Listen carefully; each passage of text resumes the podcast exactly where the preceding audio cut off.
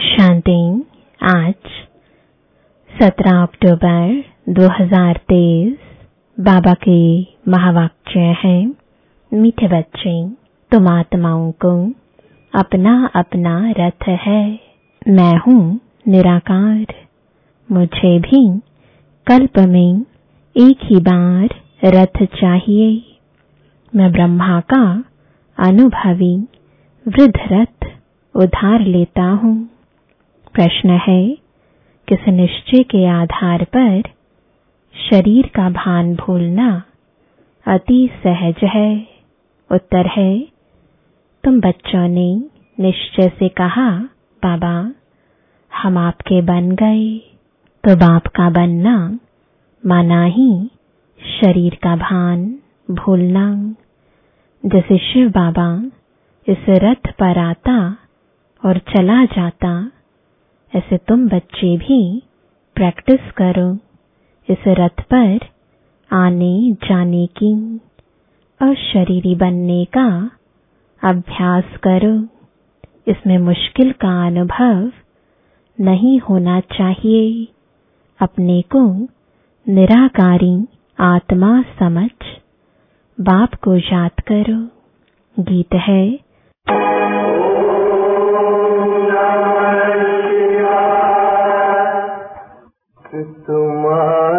सहायक स्वामी सखा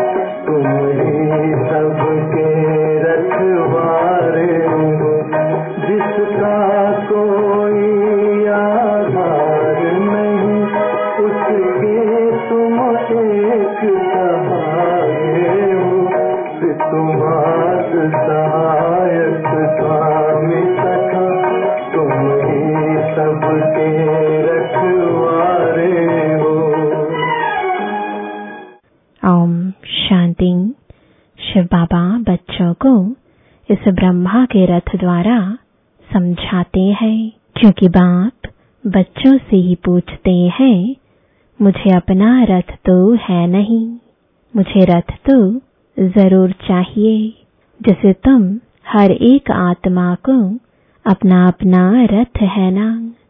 ब्रह्मा, विष्णु, शंकर को भी सूक्ष्म शरीर है ना? लक्ष्मी नारायण आदि सब आत्माओं को शरीर रूपी रथ है ज़रूर, जिसको अश्व कहते हैं। है तो मनुष्य ना। मनुष्यों की ही बात समझाई जाती है। जानवरों की बातें जानवर जाने। यहाँ तो मनुष्य सृष्टि है तो बाप भी मनुष्यों को बैठ समझाते हैं। मनुष्य में भी जो आत्मा है, उनको बैठ समझाते हैं, डायरेक्ट पूछते हैं, तुम हर एक को अपना अपना शरीर है ना?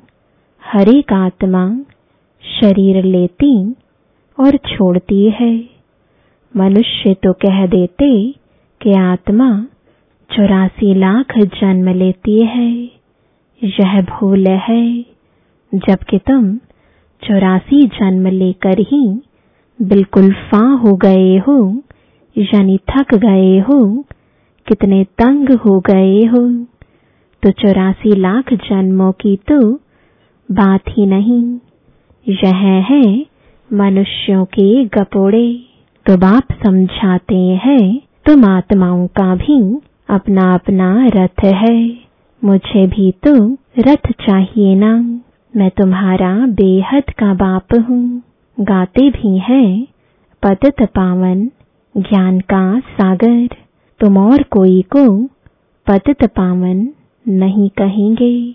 लक्ष्मी नारायण आदि को भी नहीं कहेंगे।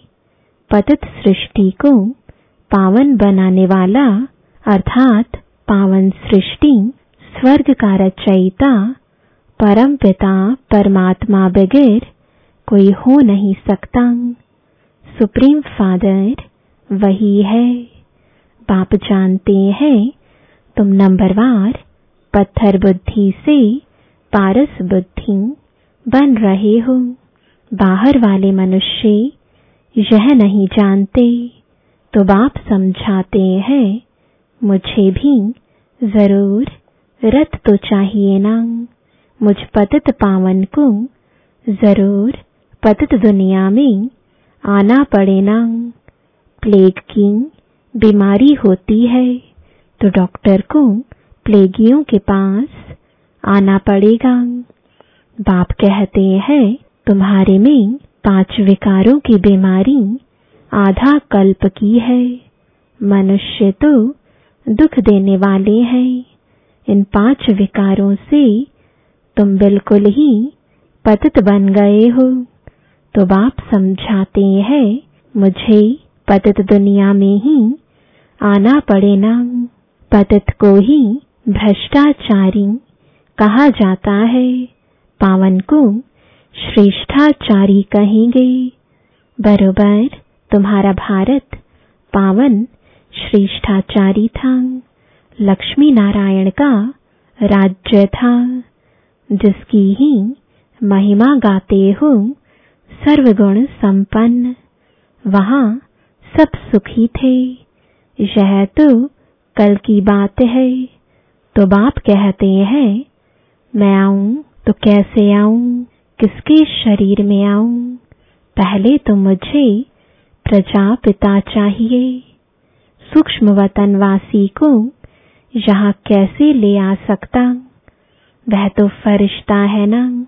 उनको पतित दुनिया में ले आऊँ, यह तो दोष हो जाए। कहेंगे, मैंने क्या गुनाह किया? बाप बड़ी रमणीक बातें समझाते हैं। समझेगा वही जो बाप का बना होगा। घड़ी घड़ी बाप को याद करता रहेगा। बाप कहते हैं मैं आता ही तब हूँ, जब धरती पर पाप बढ़ जाता है। कलयुग में मनुष्य कितने पाप करते हैं? तो बाप पूछते हैं, बच्चे बताओ, मैं आऊँ तो किस तन में आऊँ? मुझे चाहिए भी ज़रूर वृद्ध अनुभवी रथ। यह जो मैंने रथ लिया है, बरोबर इनके बहुत गुरु किए हुए हैं। शास्त्र आदि पढ़ा हुआ है। यह भी लिखा हुआ है ना कि बहुत पढ़ा हुआ था। अर्जुन की बात नहीं। मुझे कोई अर्जुन व कृष्ण का रथ थोड़े ही चाहिए। मुझे तो चाहिए ब्रह्मा का रथ। उनको ही प्रजापिता कहेंगे। कृष्ण को तो प्रजापिता नहीं कहेंगे, बाप को तुम ब्रह्मा का ही रथ चाहिए, जिससे ब्राह्मणों की प्रजा रचे। ब्राह्मणों का है सर्वोत्तम कुल, विराट रूप दिखाते हैं ना। देवता, क्षत्रिय, वैश्य, शूद्र, बाकी ब्राह्मण कहाँ गए? यह किसको भी पता नहीं। ऊंचते ऊँचे है, ब्राह्मणों की चोटी। चोटी हो तभी समझा जाता है कि यह ब्राह्मण है। सच्ची सच्ची चोटी तो तुम्हारी है। तुम राज ऋषि हो, बड़ी चोटी वाले।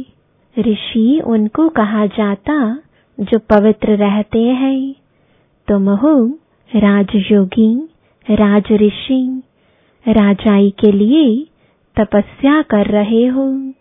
वह मुक्ति के लिए हठ योग की तपस्या करते हैं। तुम जीवन मुक्ति राजाई के लिए राजयोग की तपस्या कर रहे हो। तुम्हारा नाम ही है शिव शक्ति। शिव बाबा तुम्हें रीन कारनेट करते हैं। तो तुम फिर से भारत में जन्म लेते हो, जन्म लिया है ना? कोई कोई ने भल जन्म लिया है, परंतु समझते नहीं कि हम शिव बाबा के बने हैं। उनके पास जन्म लिया है।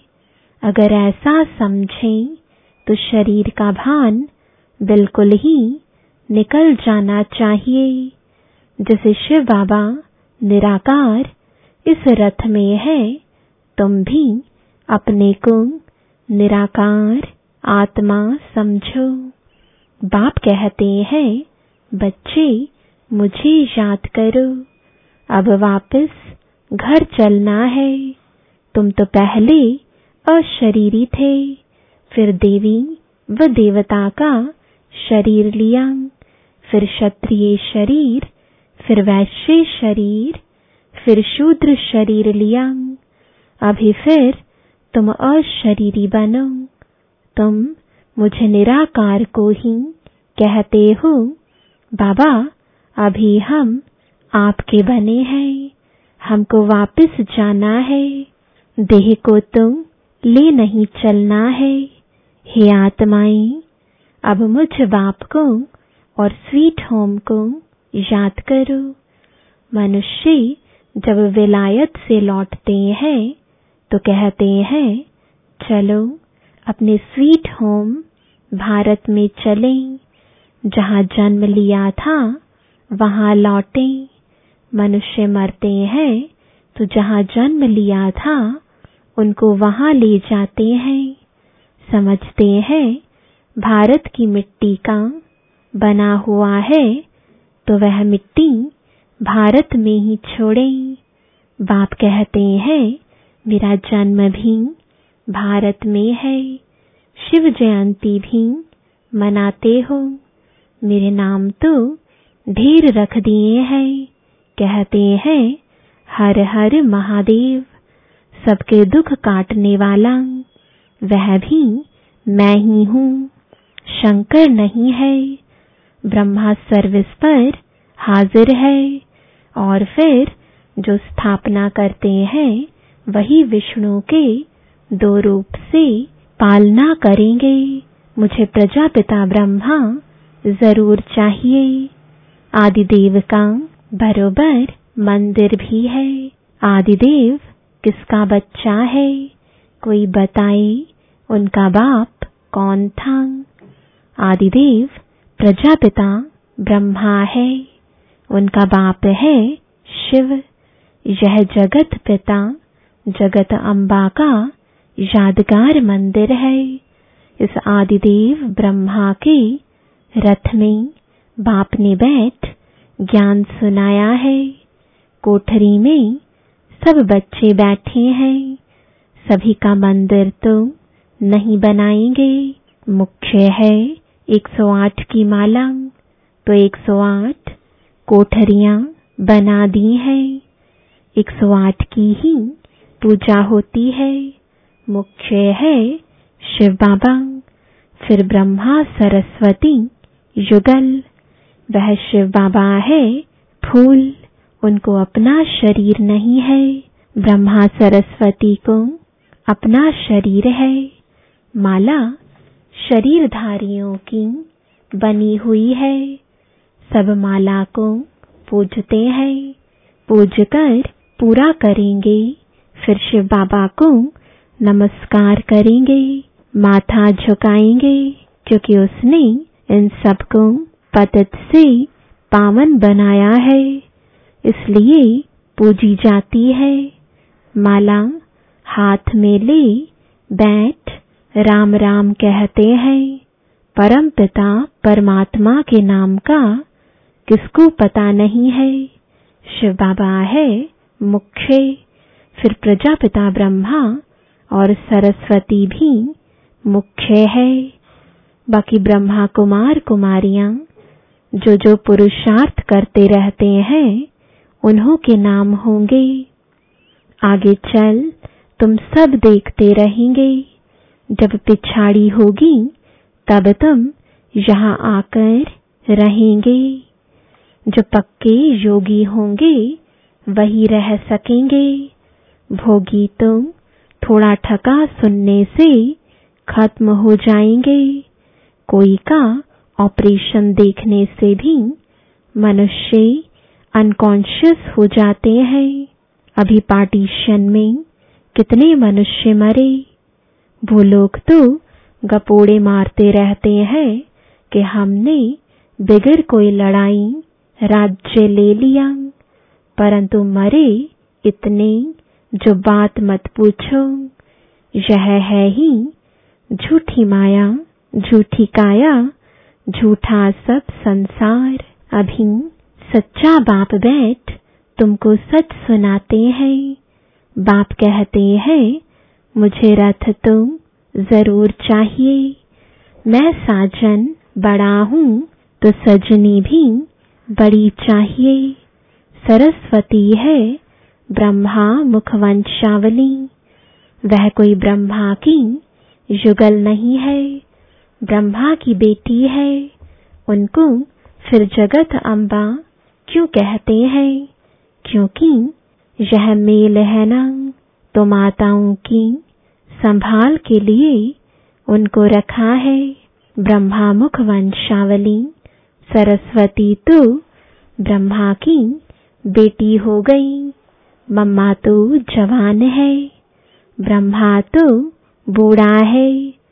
सरस्वती जवान, ब्रह्मा की स्त्री शोभती भी नहीं। हाफ़ पार्टनर कहला ना सके। अभी तुम समझ गए हो? तो बाप कहते हैं, मुझे इस ब्रह्मा का शरीर लोन लेना पड़ता है। उधार पर तुम बहुत लेते हैं। ब्राह्मण को खिलाते हैं तो वह आत्मा आकर ब्राह्मण के शरीर का आधार लेगी। आत्मा वह शरीर छोड़कर आती है क्या? नहीं। यह तो बच्चों को समझाया गया है कि ड्रामा में साक्षात्कार की रस्म रिवाज पहले से ही नोंद है यहाँ भी बुलाते हैं। ऐसे नहीं कि आत्मा शरीर छोड़कर आएगी, नहीं, यह ड्रामा में नोंद है। बाप के लिए तो यह रथ नंदीगण है, नहीं तो शिव के मंदिर में बैल क्यों दिखाते? सूक्ष्म वतन में शंकर के पास बैल कहाँ से आया? वहाँ तो है ही ब्रह्मा, विष्णु, शंकर, और वह युगल दिखाते हैं, प्रवृत्ति मार्ग दिखाते हैं। बाकी वहाँ जानवर कहाँ से आया? मनुष्यों की बुद्धि कुछ भी काम नहीं करती। जो आता है, सो कहते रहते, जिससे waste of time waste of energy होती है। तुम कहते हो, हम सो पावन देवता थे। फिर पुनर्जन्म लेते लेते हम पतित पुजारी बने हैं। आपे ही पूज्य, आपे ही पुजारी। पूज्य और पुजारी कोई भगवान नहीं बनता। उनको थोड़े ही चौरासी जन्म लेने पड़ते। माया मनुष्यों को बिल्कुल पत्थर बुद्धि बना देती है। हमसो का अर्थ यह नहीं कि हम आत्मा, सुपरमात्मा है। नहीं हम सु ब्राह्मण, सुदेवता बनेंगे। पुनर्जन्म लेते आएँगे। कितनी अच्छी समझानी है। बाप कहते हैं, मैंने जिसमें प्रवेश किया है। इसने बहुत गुरु किए, शास्त्र पढ़े हैं, जन्म भी पूरे चौरासी लिए हुए हैं। यह नहीं जानता, हम तुमको इन सहित बताता हूँ, ब्रह्मा को भी बतलाता हूँ। सदैव भी तो सवारी नहीं कर सकता हूँ। ब्रह्मामुख वंशावली ब्राह्मणों को बतलाता हूँ। मुझे रथ भी चाहिए ना। तुम बच्चे याद करते हो और मैं आ जाता हूँ। मुझे तुम सर्विस करनी है। तो श्री श्री शिव की मत से भारत पावन बनता है। नरकवासियों को श्री श्री का टाइटल देना रॉन्ग है। आगे श्री नाम नहीं था। अभी तो सबको श्री अर्थात श्रेष्ठ बना दिया है। श्री श्री तो है शिव बाबा। फिर सूक्ष्म वतनवासी ब्रह्मा, विष्णु, शंकर, फिर श्री लक्ष्मी नारायण। यह समझने की बातें हैं। नॉलेज बड़ी मज़े की है, परंतु कोई कोई पढ़ते पढ़ते रफू चक्कर हो जाते हैं। माया हाथ छुड़ा देती है। दुकान भी नंबरवार है। बड़ी दुकान में ज़रूर अच्छे सेल्समैन होंगे। छोटे छोटे में कम होंगे। तो बड़ी दुकान पर जाना चाहिए, जहाँ महारथी हो। माताओं को तो टाइम बहुत रहता है।